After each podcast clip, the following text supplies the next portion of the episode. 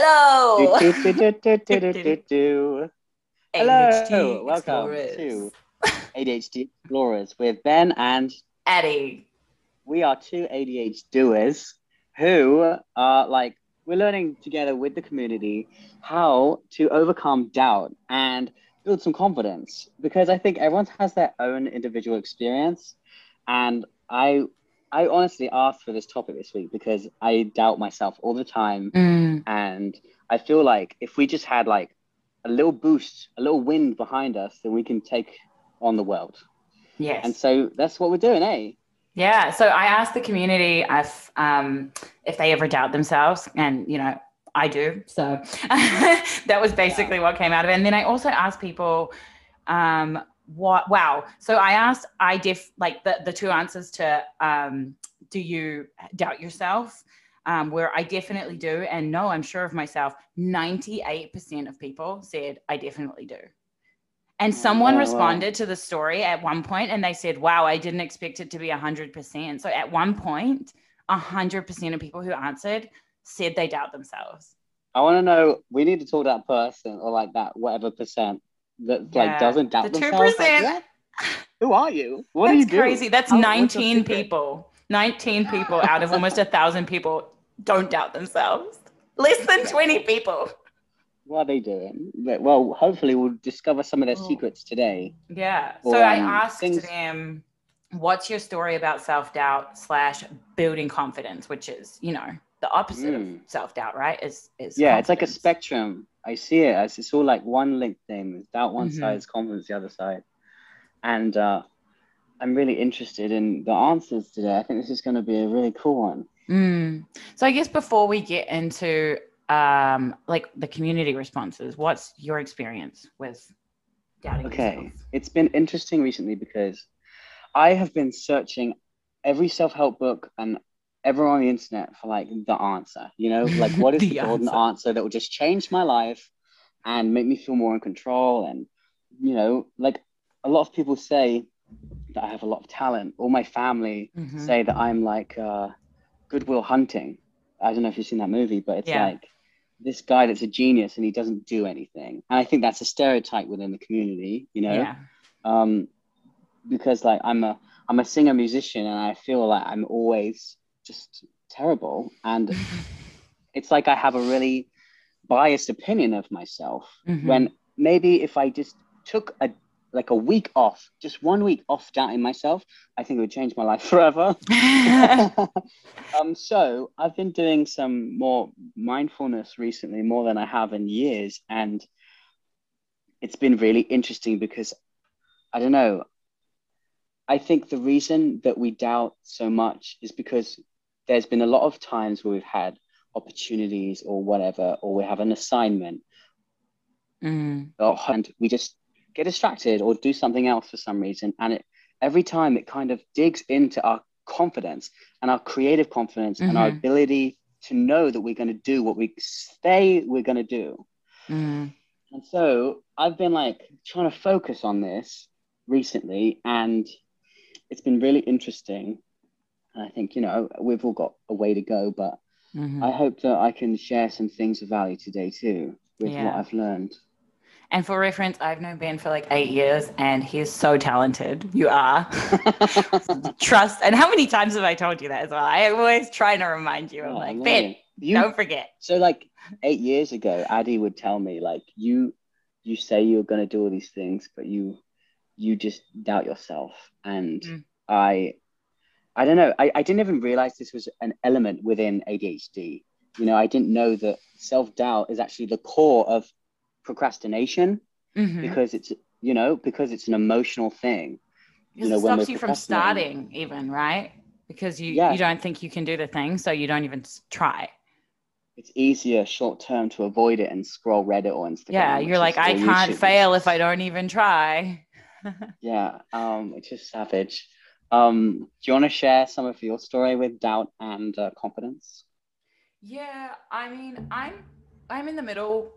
I think self-doubt comes in. So we kind of touched on the two sides of self-doubt. There's like doubting your yourself and your talents and your abilities, and then doubting your reality. And I feel like I've been more on the other side of it, where I have been gaslit by people, by partners in the past, and made to question whether or not what was happening was really true, because I think because a lot of us struggle with short-term memory issues, and also the heightened emotions, and then people telling you like your emotions don't make sense for this time. And so you then start questioning like whether or not that's valid, and doubting whether or not like I should be allowed to feel this way. I think that's been probably my experience of self-doubt more, has been like doubting the validity of my own feelings, which is really sad. Like,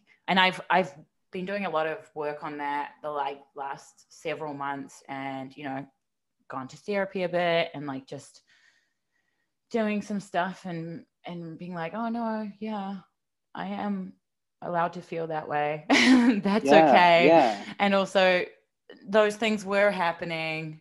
And I wasn't crazy thinking that. Seriously. And I think that's a really important point, because in a way we do have a different reality than neurotypicals, because we experience emotions so strong that when someone else is like, you shouldn't be feeling this, and actually we totally are, and that's like completely normal, and that's like one of our superpowers, to feel things strongly, and that gives us sensitivity to so many things. But yeah, there is that flip side, and so I think it's good, great we're talking about this.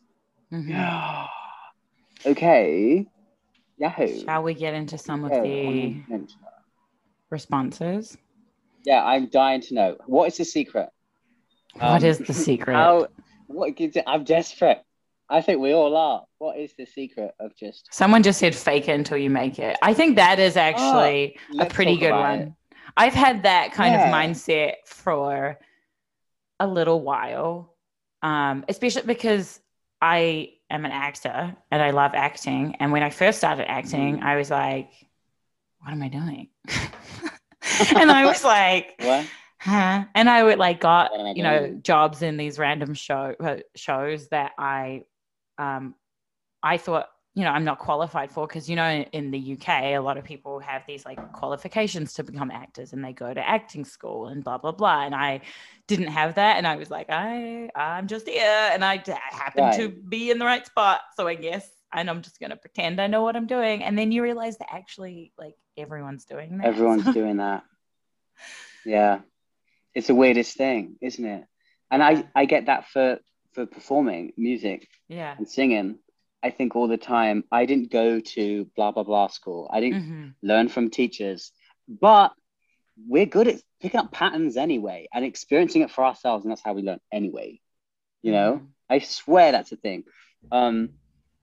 I feel those same things. But at the end of the day, okay, here's one thing I'm ready to share, right?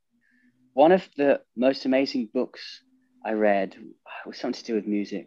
I've forgotten the name. It's called like The Inner Secret of Music, blah, blah, blah. Yeah. But in it, it said there's two voices inside. There's that negative voice and there's that positive, encouraging voice, but inner cheerleader, I like to call it. Yeah. And they say that when you're about to pick up a new skill that's intimidating, or when you're about to, you know, run, listen to that encouraging voice and like just take it into your whole being. And like that, you know, I've forgotten that for a long time. I've done a lot of performances where I'm scared out of my pants, you know, just crying inside and like everyone's staring at me. But those times I have just been like, look, that annoying voice, it's like a little devil on my shoulder that's Mr. Doughty. Fob off. Go away. I'm just going to ban him. He has no voice here. And only the inner cheerleader can have a voice for these moments, you know? Yeah. Because there's loudmouth. Mr. Doughty is a loudmouth. Yeah. I mean, sometimes Mr. Doughty is good when you're like, should I jump off this bridge? And they're like, maybe you shouldn't do that. Maybe not. Yeah, it's a funny balance, huh? Yeah. And I don't mean that in like a I want to die way, but sometimes my brain is just like, I wonder what would happen. Oh my God. I wonder. Yeah. Well, we are curious, you know. what was I going to say? Yeah, fake it till you make it. That has been, you know, through my teenage years, you know, it's a way to, like, I did act confident, but it almost was training wheels for like a deeper confidence in me, I feel. Mm-hmm. It gave me a really strong confidence, because I feel like at the end of the day, it doesn't make any difference where the intention comes from to be confident or doubting yourself. But if you can make a choice to be like, you know what, I want to be confident, I'm going to decide to be confident, then that makes a huge difference for that time you choose to be confident for, I feel.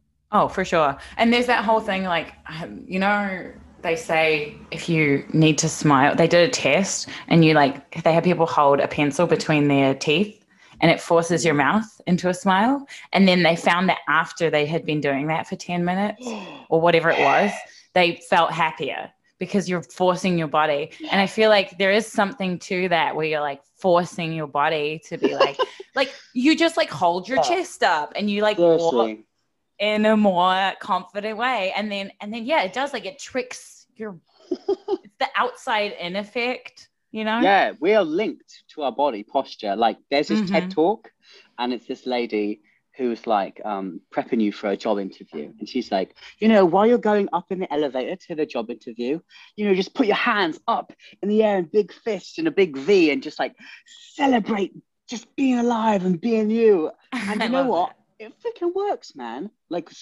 when I'm super sad and I'm in a ball crying, you know, happens. As it happens. A bunch. You know, it's a hobby of mine.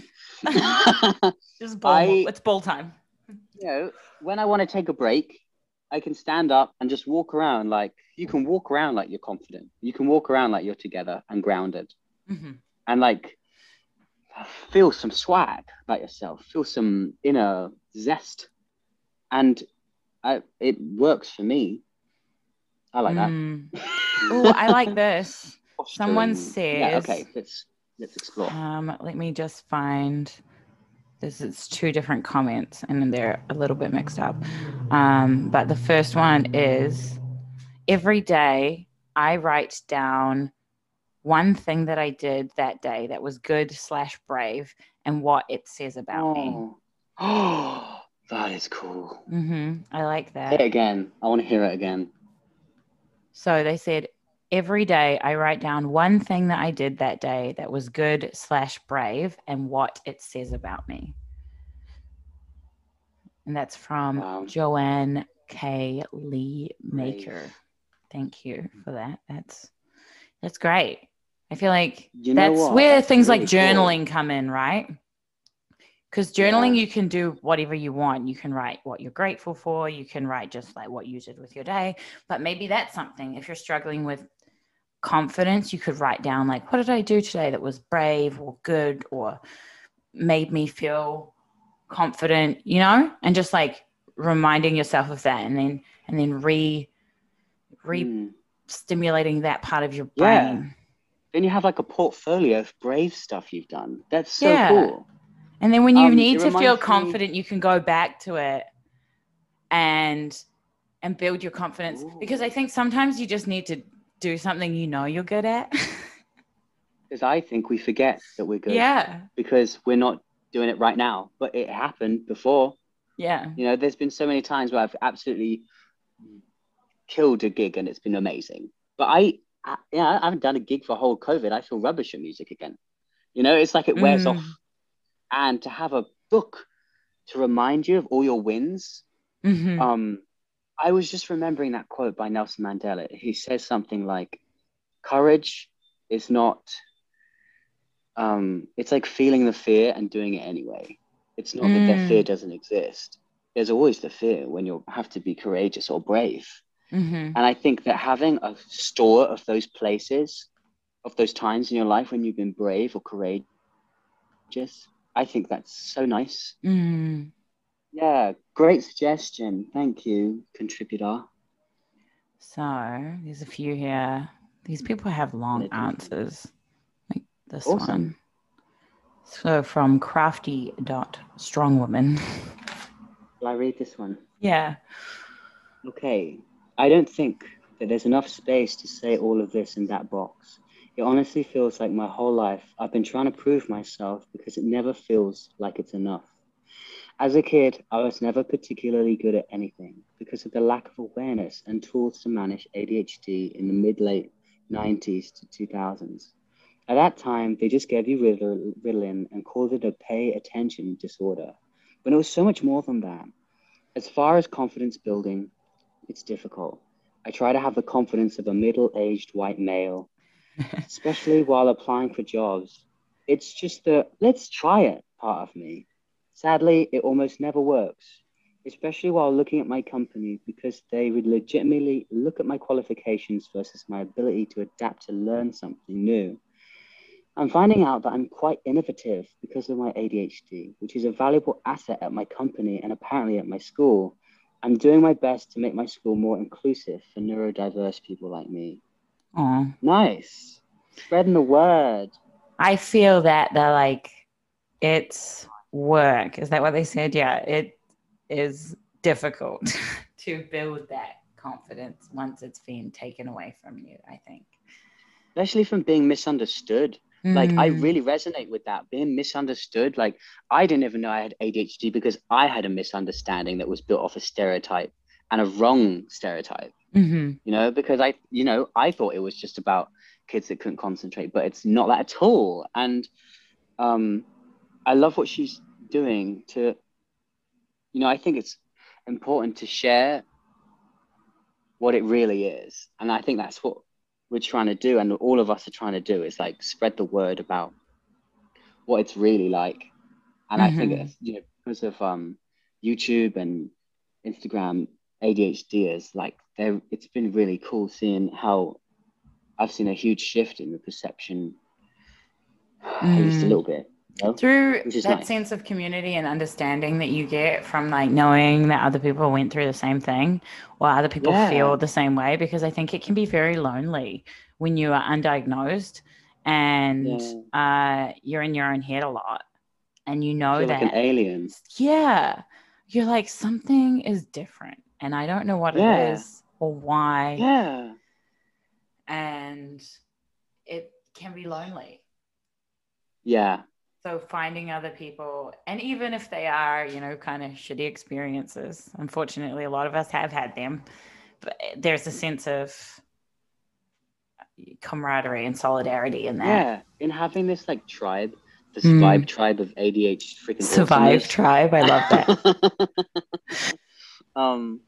Man, I love being part of this community and just like, we're not alone anymore. And I think when I felt that feeling and when I knew, I was like, wow, this is something really special. That it's going to be freaking awesome. Mm-hmm. Awesome.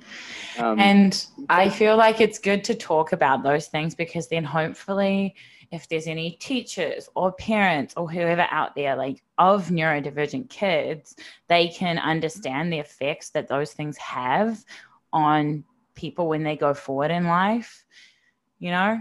Yeah. Or just in general, like if you don't know your kid has ADHD, or even if they're neurotypical, just don't like berate them for getting something wrong or constantly question their ability at something, you know, because that seeps in.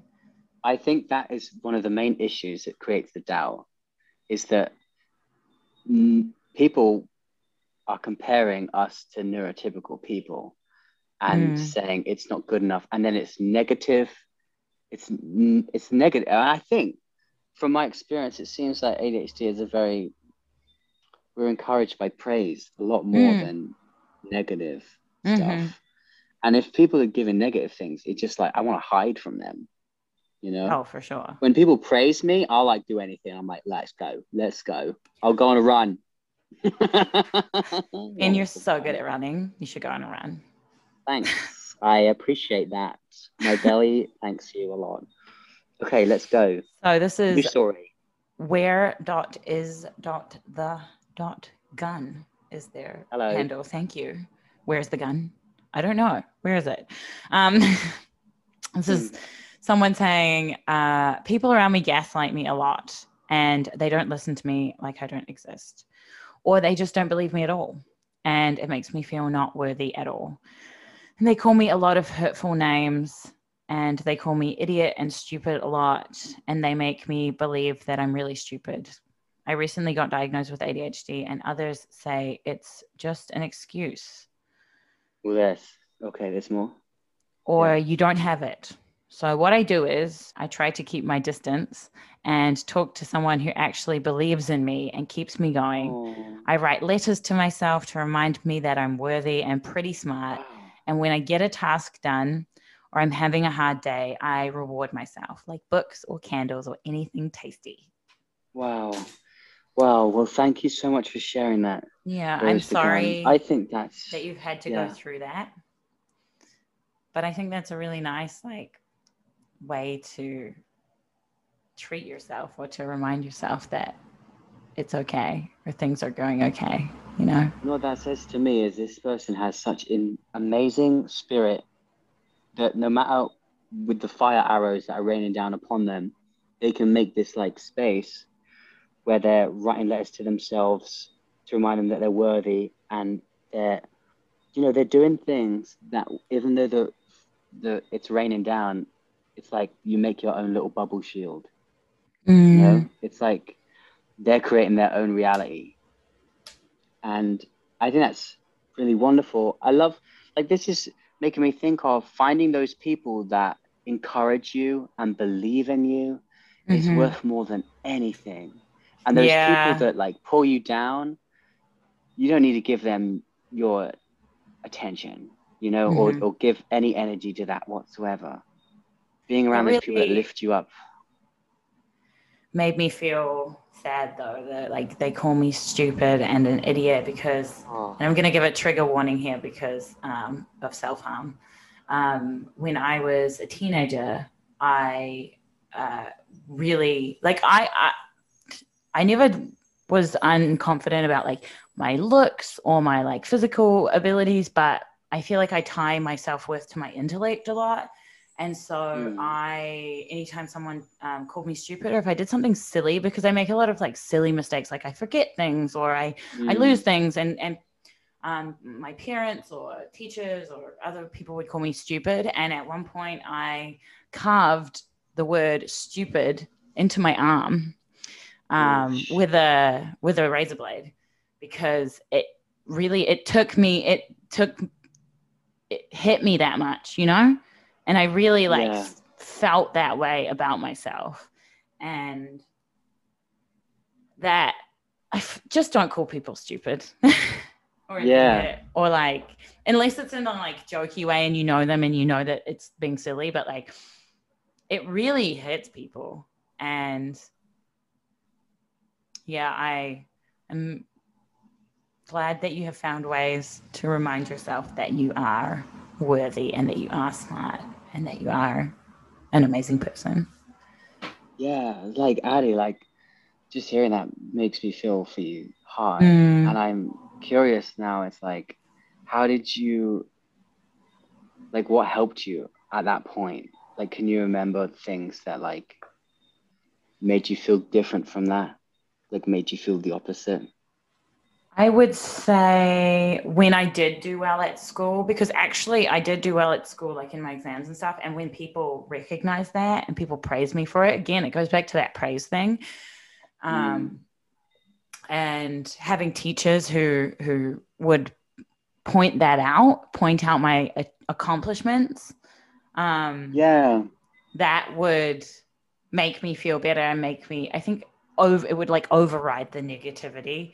But I feel like there's a phrase somewhere that's for every negative comment, you have to hear 5 positive comments or something like that. It's not exactly that, but I know there's some quote out there about how we have to, our brains latch on to negativity for some reason. Yeah. Yes. Definitely. I feel even when I, even if I do an amazing thing that had 10 amazing moments, there I focus on the negative one, which is really strange and weird. Mm. So that's why we just need to be praising people constantly. Praises. There almost needs to be an anthem for ADHD ideas. That is like, you know, like, it's almost like no one's going to know you better than you. And what people say says more about them than it does about you, you know? And it needs to be some great, like, anthem that's, like, got freaking music, like, violin strings going. And it's, like, it would act as a powerful reminder that, like, hey, like, this diversity we have in our brain, that unique structure gives us all these advantages, and we'd all list them, and, you know, it would be like our anthem. Mm-hmm. I like this response, this one here. Mm. You want to read that out? This may sound silly, but I just look towards people like me that have achieved their goals. This is how they become confident. No, oh, I see. It's just that they're like, it's like, okay, what I feel like they're saying is, when we compare ourselves to people who are, like, further along with stuff, then we feel rubbish compared. Like, comparison is, like, the beginning of so much sadness.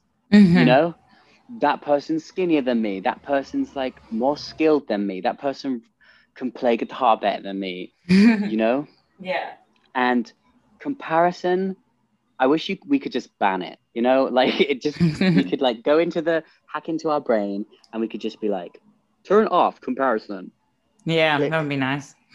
Because I swear, all the times, or, like, most of the times, you know, I'm sad or my friends are sad, there's some sort of comparison going on. Mm-hmm. Even to yourself, even to your past self. You know, ooh, where you're like, yeah. I saw my friend posted on their Instagram story the other day. It was like, we shouldn't compare ourselves to others, but we also shouldn't compare ourselves to our past selves or our future self that doesn't exist yet. You know, yeah, like, I have done this before, and why can't I do it now? You know, yeah, for a multitude of reasons, I'm sure.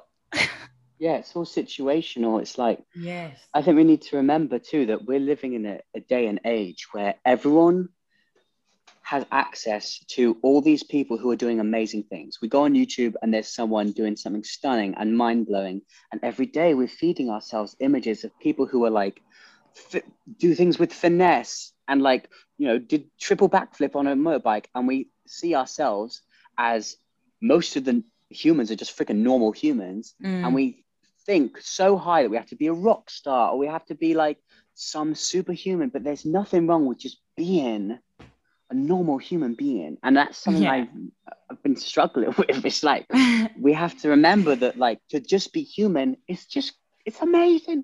It's just, being a normal human is, like, a great role to have, mm-hmm. you know? But I do like that of, like, looking for people like you who have done the thing you want to do to remind yourself that it can be done. To be like, oh, okay.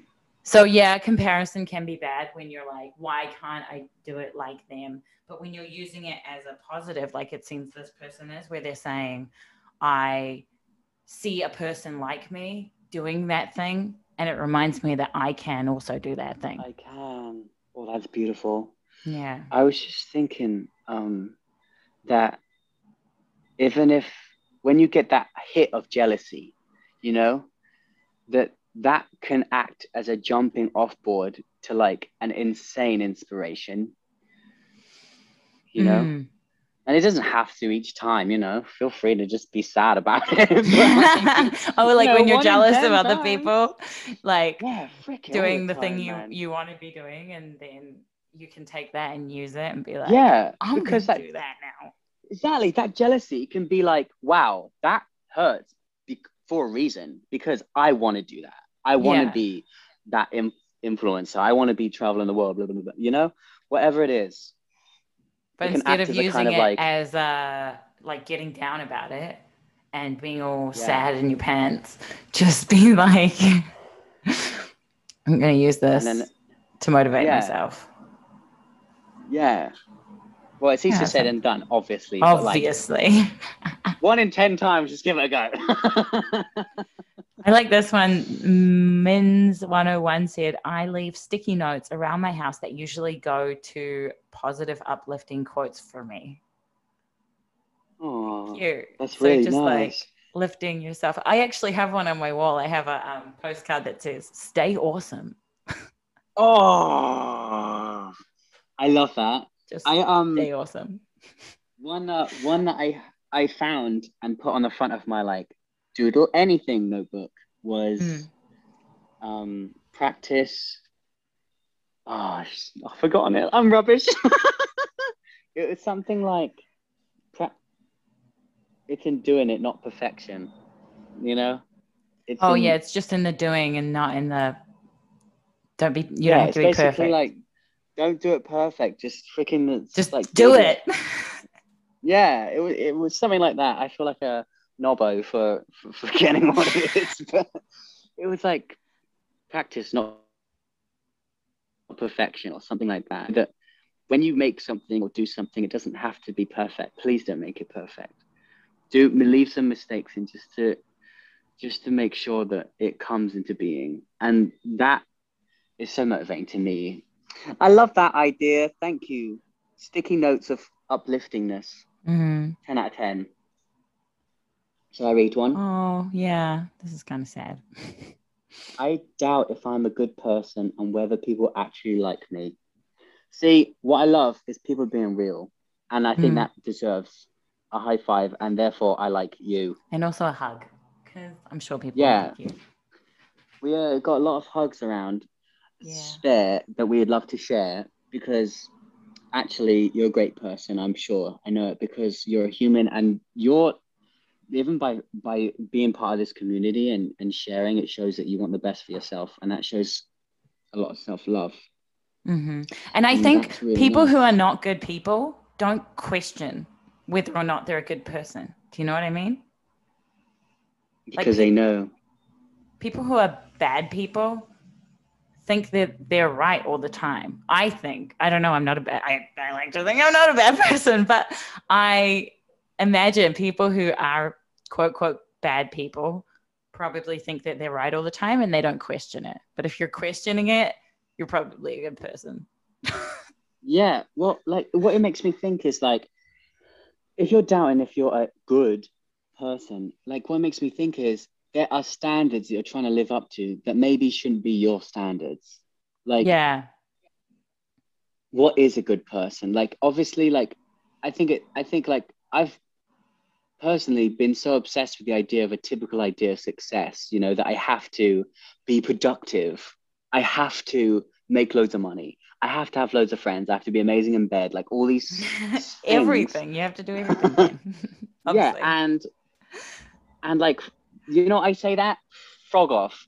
I don't want to live up to neurotypical version of success, because I don't want to, that's nothing to do with me. But I can define my own idea of what success is. Yeah. And that means waking up in the morning, and maybe I can meditate a little bit. And that makes me feel like I have won the day. And as long as I win the day, then it's all good. And even if I don't win the day, like half the time, that's fine. That's part of it. That's fine. You just learn from that. Or yeah, just you just take the much needed rest time. Yeah, all hail rest time. Love it. I do relate a bit to the like doubting whether or not people actually like me. You know, when you have friends and then you're like, but are they really my friends? I thought I was too weird to be loved by anyone. I said that already in the first episode, but like, I feel that deep. Like, I don't know why it is that we question why people like us, because, you know? Yeah. I don't know. But like, once you find the other weirdos. Yeah, find the weirdos, best man. Thing. It's funny because when I'm around neurotypicals, and I wonder if you relate to this, Addie, I feel like I have to act normal. Do you feel that? Yeah, a bit. Because otherwise, they are like kind of scared, because I'm like a liberated, free human that like just says stuff. Yeah, I feel like I like intentionally curate my life so that I like only interact with other people who are weird. Not only, obviously, you have to, like certain situations where you have to interact with the normies. But I like my friends who I try to keep around. I intentionally keep the weirdos around because I feel like I can relate to them more. People. Yeah. You can just like word vomit at them and that's fine. And sometimes, you know what? It's like we're spicy. We got the flavor, you know, and some people just can't take the spice and the flavor. Mm. And some people love a good serving of the flavor, and you just got to be where they are. Yes, that is true. But I know those situations where you have to like pretend to be a normie. It's so much work. Yeah. I'm like, I feel weird inside. Oh, I feel uncomfortable. But it's like, it makes me remember what we were talking about before. It's like, if you can like just say like, hey, or have a badge or something that like, hey, I'm ADHD. Sometimes I just say things spontaneously. And if people can have like that, if you can communicate that first, that helps people understand what you are instead of just being afraid of something new and different. Do you know what I mean? Mm. That's something I'm thinking about at the moment. Okay, I'll read one. I compete at world level in sport. Having mental toughness coach helps me overcome it. Okay, oh, nice. I can talk about this. So she has a mental toughness coach. So I actually have at the moment a mental fitness coach. Oh, yeah. And they call themselves an executive dysfunction specialist. Okay. And we've been doing exercises. Well, I have this app that I paid for with her, and it's called Positive Intelligence. And every day I'm doing these exercises that improve mental fitness. Mm. And essentially, it's a kind of very accessible mindfulness that's like, doesn't even mention the word mindfulness because I think people are scared of it and think it's super weird and hippy-dippy. But essentially, all it is focusing on a physical sensation, exclusive attention to one sense, like hearing, seeing. And I just do it for like 2 minutes, basically. Like, so I'd like sit down and like rub two fingertips together with such exclusive attention that I can feel the fingertip ridges. Mm-hmm. And that sounds like a super weird thing to do, right? It's like, what are you doing, mate? But what it does is it is training your mind to focus on one thing exclusively for a bit, because I think what happens with us is we have a very frayed attention. Mm-hmm. Sometimes if we're very out of mental fitness, you know, from like scrolling a bunch or whatever it is, you know, and it's almost like having, even just having a baseline of mental fitness has really changed a lot in me. And I could talk about it a lot, and I don't want to just like overrule the podcast with this, but it's honestly changed my outlook, my ability to not get lost in my emotions as much. Mm. And it's just from having this like baseline mental fitness, which is basically a really easy and manageable mindfulness, which is just breathing. You can do just 3 deep breaths and you're focusing on your breath. And because you're just focusing on one thing at once, that trains your mind to have that ability to be receptive to one thing at once. Mm-hmm. And I see more detail in the things I am focusing on. And as someone who has had such a frayed attention, like 2 months ago, as Addie saw, I like called her like crying and I was like, just, I couldn't even control any emotion. Mm. I felt like I couldn't do anything. I felt powerless. I couldn't even like write a song. I couldn't even like journal. I couldn't even sit on a cushion to meditate. Like I couldn't do anything that I wanted to do that required any kind of uncomfort. And it's changed my life, and I just wanted to share that. Aw, thank you. It's true. So that mental fitness, yeah. And I think that they're saying like having a mental toughness coach, and it's probably the same kind of thing where it's just like building your focus, and also reminding yourself of your abilities, you know? Yeah. I swear it's almost like sharpen a pencil. You can write with a blunt pencil all you want. Or no, it's like trying to chop a tree down with a blunt axe. Is you can look around for the easiest tree to cut down, or the secret of chopping a tree down with a blunt axe. But when you sharpen it, it just works so much better, like it's supposed to. And especially we're so overwhelmed with all this information today with our phones and adverts every 3 seconds, and it annoys me so much. But like that gets in the way of like all the noise, gets in the way of just focusing on one thing. And I think that that is like such an amazing underestimated thing that I wish I focused on way earlier in my journey of like getting my mind together a bit more. Mm-hmm. Yeah. Okay. So I talked a lot. This person, Honey Pickles, said, hello.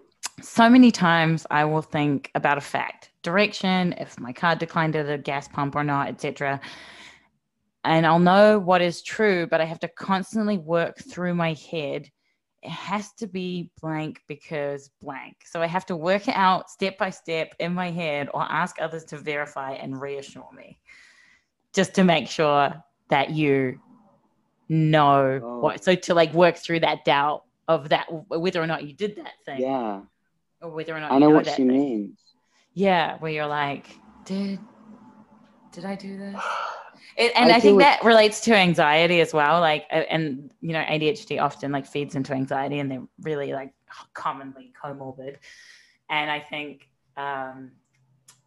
it's like you're constantly ruminating on things and like worrying about them. And then you have to reassure yourself or get someone else to reassure you that that is true. Or, you know, you did do that. Or I have to sometimes write stuff down. And this kind of goes back to the last episode on organization, of like my form of organization, the bullet journal, where I write down the tasks I did through the day and then I check them off. And I feel like sometimes that helps with that, because I can go back to it and be like, oh, I did that.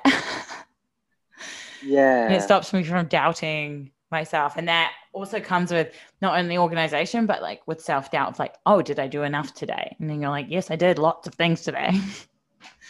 It's almost like we need reminders of our wins everywhere. Just covering the walls. I just want, wins. I get it tattooed on my forehead that says, you're winning. There's this, there's this guy called Dr. Erickson that invented this form of hypnosis, or basically hypnosis as we know it. He invented conversational hypnosis. And he used to say that doubt is like gets in the way of our ability to like know things. Like I worded that badly, but he's basically saying is we know way more than we think we do. Mm-hmm. And when we need this piece of information in the moment, when the mind is desperate, it can pick up these pieces of information that are like deep in the subconscious. Mm-hmm. And we will know, like we know way more than we think we do, you know, and actually we have got it more together than we think we do. Yeah. And it's just like, why does this like fake ass Band-Aid idea of doubt come in and be like, oh, you don't know anything. Like you don't know how to play guitar.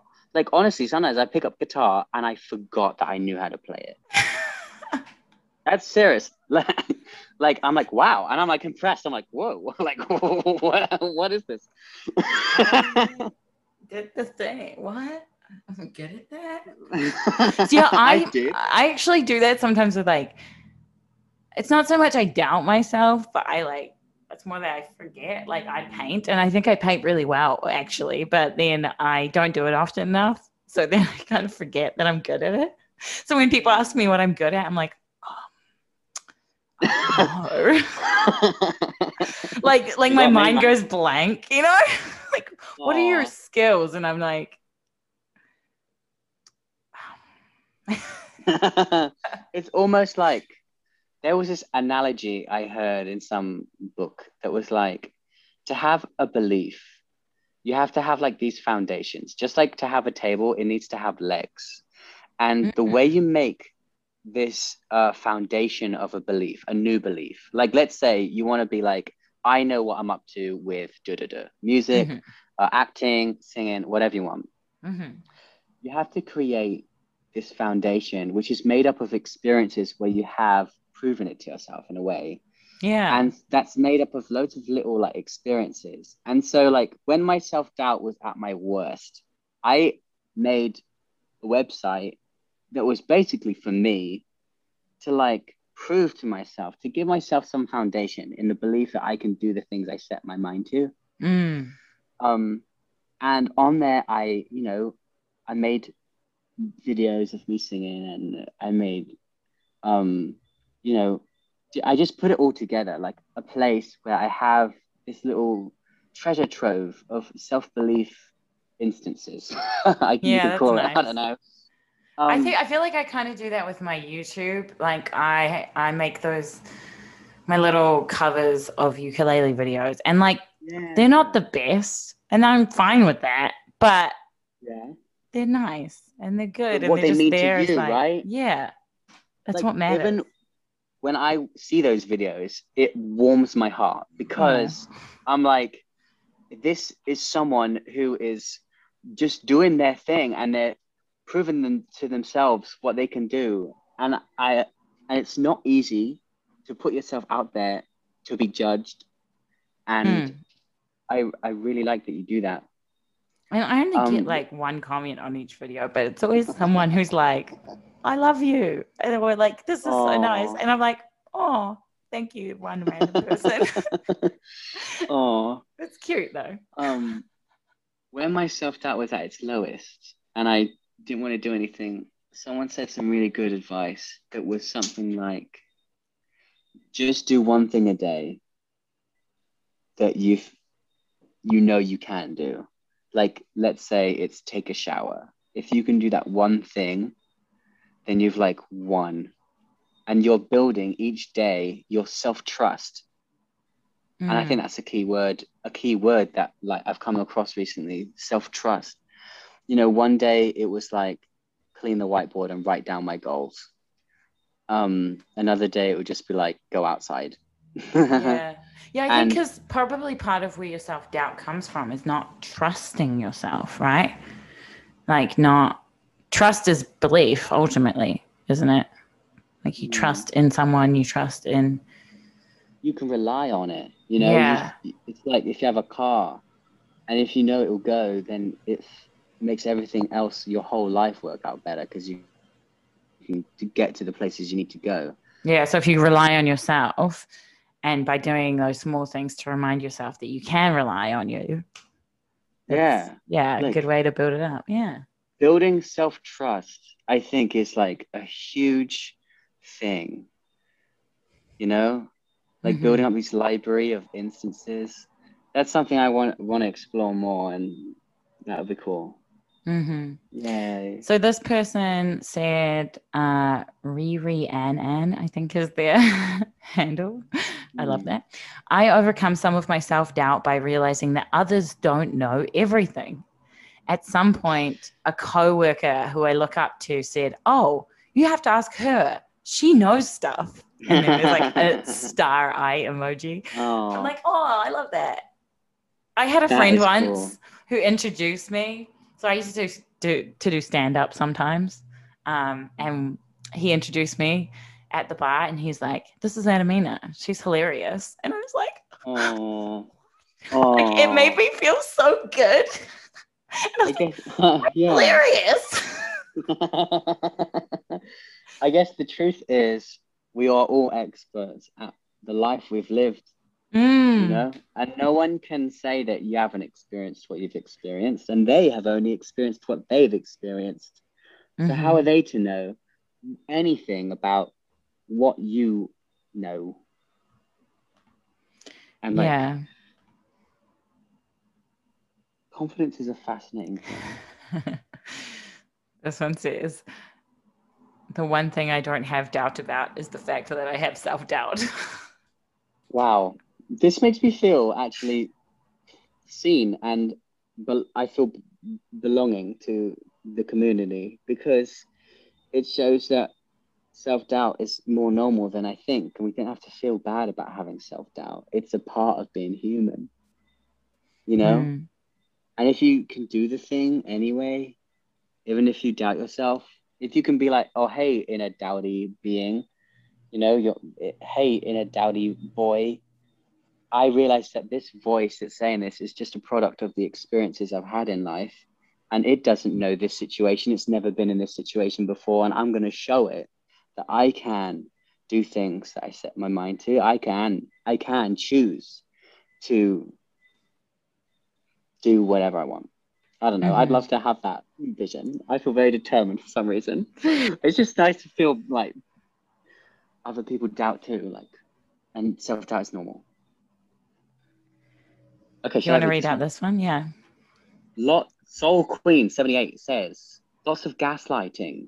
When and where possible, I'll always try new strategies. I walk a lot or make plans to occupy myself. Oh, I like this. Also, taking part in yoga today's a very hard overthinking day and lots of self-doubt plus anxiety. Probably because I know I have a lot on my mind. I do have a never give up attitude. Yeah. I try to meditate, but not always easy. Hey, nice one.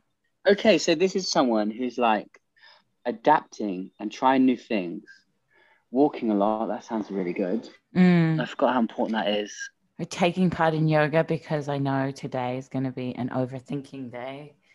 Like having these things that you know, because yoga is all about like being in the moment. Yeah. And not overthinking. Yeah. And so if you know you're going to have a day that might cause you to overthink a lot, then doing something like yoga to counteract that. That is a gem. That we've dug up some gold here. I do have a never give up attitude. I love that. That's the important thing, is to just keep going. That's choosing. That's like, I am never going to give up. No matter what happens, that's like that. I love that. Yeah. I love that she's smart enough to be like, I'm going to recharge before this thing that I know will take a toll on me happens. I found that cool too, is when I know I have a stressful day coming up. Like, I am seeing the more I do these mini meditations, the more I see my battery recharge and my ability to recover from any emotional event is way faster. And so, yeah, that's an awesome one. Yahoo. This person, duh, fuck dude. Love it. Said, I sometimes don't even know what's real and what's only in my head. I don't have / know how to build it. I just withdraw from shit. I get criticism. Really crappy coping mechanism. I don't know. I feel like withdrawing from things that are causing you to doubt yourself probably is a reasonable coping mechanism. Yeah, we won't move away from what's sad. But like, I get this. It's like when something hits us and we're in our heads and we're in a negative cycle, it's easier to withdraw from even trying. Yeah, I know what it's like to get caught in that, you know? Mm. And when we're in that cycle where our emotions are leading us in a negative way, it's not talked about how to just get out of that, you know? To just like, it would be amazing if someone's like, look, just breathe deep, like 3 long, slow, deep breaths. And I swear you'll feel better after that. And just feel what you're feeling. Mm. Like you're allowed to feel it. I wish I knew that like a month ago, Evan. Well, you're learning and growing, and that's the main thing. Yay. This person... More aware... Sorry. Yeah. This one? Is that what you were reading? Yeah, go. More awareness of what I really want and what is good for me instead of overcaring for others. I can talk about this. Yeah. This is a big one for me because I am a massive pleaser. I want to please everyone. I want everyone to like me, you know? One of our saboteurs. Yeah. It's one of those things that gets in the way. And I had no idea that it comes from a place of being really empathic for others, and you genuinely do care for them, you know? And I think that I find that I care for other people so much that I lose my own needs and wants and goals. And I completely agree with it. Sika is that I need to definitely have more awareness of what I really want and what is good for me. The things that are like good activities and healthy activities, and like some, like for example, sometimes me and my wife would watch Sex and the City, and it's like something I wouldn't choose to put on, but like it's enjoyable enough. And I find that it's almost good to schedule some self-love time, some self-yum time where, you know, maybe I'll watch something that I want to watch, you know? Yeah. And make time for that kind of thing where you're doing things that you know are good for you, that gives you energy, that really stimulate you. Because I think probably that feeds back into that whole self-trust thing of like, if you look after yourself, then you know you can rely on yourself. Whoa. Right? It's all connected. It's all connected. It is all. I swear, one of the, this is something I really wanted to share on this episode, is like, I heard, and I haven't fully put this into my behavior yet, but I heard that when you practice self-love, you don't have to like beat yourself up into doing things like running or meditating or eating well, you know, all those things we know we should do. Apparently, and I just heard this, it was on Mark Manson's Instagram. He's a really cool dude. He said that going into self-love comes from going into those places where you feel emotional, you doubt yourself, all those things that are negative about you. Every time someone called you a bad name, it's going into that emotion and feeling it all, releasing it, and then you can come at life from this place where you're not led by those old emotions anymore, and you genuinely love yourself. So you're like rewriting that script.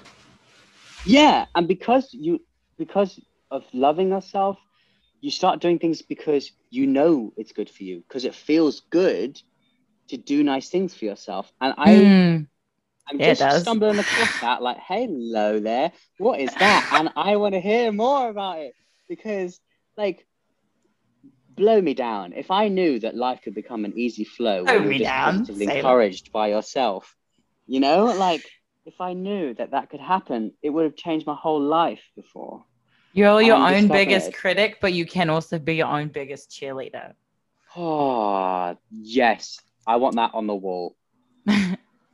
In rainbow colors.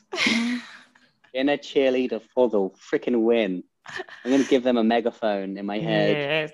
Yes. Give them a megaphone and then put tape over the inner critic's mouth.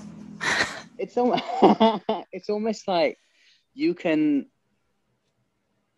maybe like sometimes after I do something that I know is good, I find myself automatically thinking about the negative things, but maybe we should say out loud, wow, I am proud today. Wow, I freaking smashed it.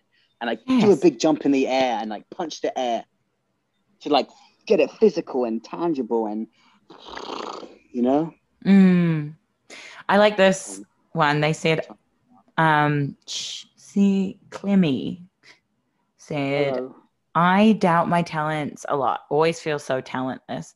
Recently, I found out I'm really good at painting and art. Yay!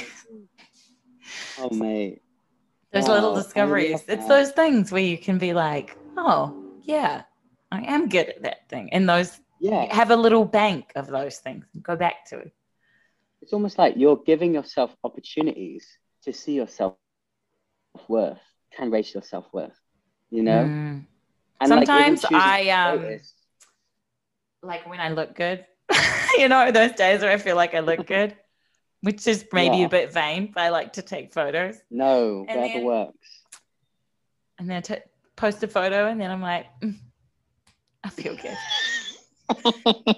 Maybe. I feel good. I feel good. I knew that I would. No. So good. Oh, mate. So good. You know, I think that's what's helped me a lot is anytime I have felt really bad, like let's say in year 8 or grade 8, I asked a girl out and she said no because I smell. And I was really sad, but I would sing to myself to like self-soothe. And I think that's something that like, I think anyone should sing because that's like your soul singing. And it's been a really nice thing that always like sing in the shower, sing in the car. And it's something that's always lifted me up a bit because it just feels good to do, you know, it feels good. And you can be like, yeah, things aren't so bad, you know? Okay, let me read another one. This one, yeah. Okay, Purple Dragon Project says, trying to take small steps rather than big challenges. Easier said, though. Yes, yes. This could be a whole podcast episode on its own. Of breaking things up. Chunking, yes. That's a method. Someone says, like, don't eat a whole elephant. Don't eat a whole elephant. Or make a mountain out of a molehill. Because chunkification, there should be like a system for this, right? I'm sure there is. I don't know if it's called... I think there is one called chunking where you break things up into manageable bites. Like you can't... Let's talk about this. Eat a whole pizza all at once. So you eat a slice at a time. How do you... When things are overwhelming and I'm procrastinating, I often find that I need to just chunk it up. Mm. But how do you make sure you take small steps rather than big chunks you can't fit in your mouth? I probably just sit paralyzed and wait for it to happen. Wait for it to go away. Yeah. When I remember to do it, I break that thing up into smaller, more manageable things. You write it down. Like I think I said this on the organization one. I was like, instead of saying do the dishes, I said do a dish. Yeah, do a dish. Do a dish. Do a dish.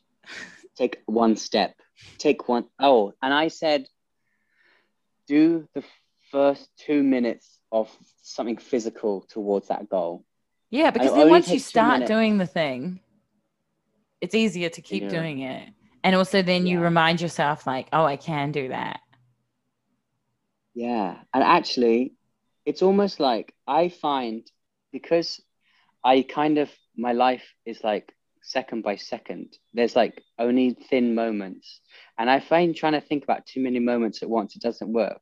But if I just think, what is the first thing? What is the first physical thing I can do? And it makes me feel more in control of my world. Is if I think, look, if I could just spend 30 seconds, what would I do? And then I can just like, oh, I would like sometimes going on a run, the first step, I don't even think about getting my clothes ready. I think like, I'm just going to stand up and walk to my clothes. Mm. And that gives me a lot of more power. Because you can do anything in 30 seconds that, you know, you don't have to, if you're paralyzed, we're thinking about too many moments at once. Yeah. Like, so just think about the first moment. Yeah. What's the millisecond? Like I want to keep that in my brain. And this relates to something someone else said here, M. Anthony F. They said, seeing that even the littlest actions can add up to big results. So it's kind of a similar theme there of like, just the small things, they add up. And then once you've done lots of those small things, you've done a big thing. Yeah. Really. Like I did that year of painting a few years ago. Yeah. I painted for an entire year. I painted every single day. But each day I only had to do one. And it was a little painting and it could be a stupid little doodle on a piece of paper. It didn't matter what it was. But at the end of it, I had done an entire year of paintings. Yeah, that was amazing. Yeah. And that really built my confidence in my art skills. So I could see the difference between the beginning and the end in a huge way. Yeah. Yeah, even a little thing over time. Like I think in The Power of Habit by Charles Duhigg, he talks about how improving, 1 or 2% a day. Armin talks about this a lot. He's the guy who leads ADHDers community. He says, if I know that I did something that like improves my life a tiny bit, like if I did a run today, or if I just did one thing, even if I learned how to relax better today, then by the end of the year, you're like some insane % better. Yeah. Well, they said they have the 1% challenge, right? Where you try and get 1% better. Oh, every day. Maybe he's doing that. Yeah. That's a cool idea. I like that. Try and get 1% better, because then eventually that 1% and 1% more adds up to 100, and then you'll be the best. Yeah. And we'll crush it. It needs to be like, I want to know the core. Like, where does doubting come from? You know? It's always how do those 2% of people not doubt themselves? Yeah, it's like, who are you? Who are we comparing ourselves to? And where are we placing our attention that makes us feel like that, you know? Because I know that I get thoughts in my head that aren't good ones, that are like, I'm rubbish, I am not good at this. And I kind of know on some level that they're not true, but when they come, it's so easy to like blossom that thought into a huge forest of negativity, because I thought about it more and I gave it attention, when I should have been like, this thought doesn't belong in my brain, and I'm not going to give it any attention. I'm just going to take a breath, acknowledge that it exists, see it for what it is, as noise, and be like, see you later, mate. Goodbye. You can go now. I love you. I love you, and goodbye. You are a product of a different time in my life, and I do not relate to you anymore. Yeah, it's about the stories that we tell ourselves, you know, as well. Like, that's why we doubt ourselves, because of what we've been told by other people. I think ultimately it always comes back to childhood, doesn't it? Yeah. Everything comes back to how we're treated as children, or the experiences that we've had throughout life, and things people have said to us. But it's about rewriting those stories if they've said the negative things, and reminding ourselves. And I think probably that's a good place to kind of leave things, you know. Rewrite your stories. Remind yourself that you can do the things, and do them one step at a time. Just a little bit more each day, and then be I did it. Yeah. Like this podcast. We did it. Yeah. Oh my gosh. Crazy. We did it. Yay. Good on us. And thank you for joining us, everyone. We really appreciate you sending in your ideas. So much. I definitely feel like uplifted from just hearing all this good advice. Yeah, I learn something every time. A bit. Yeah, seriously. I feel like improved as a human. Each time. So thank you, Addy. Thank you, listeners. Amazing. We will see you soon. See you in the next one. Lots of love. Keep being awesome. Bye. Bye.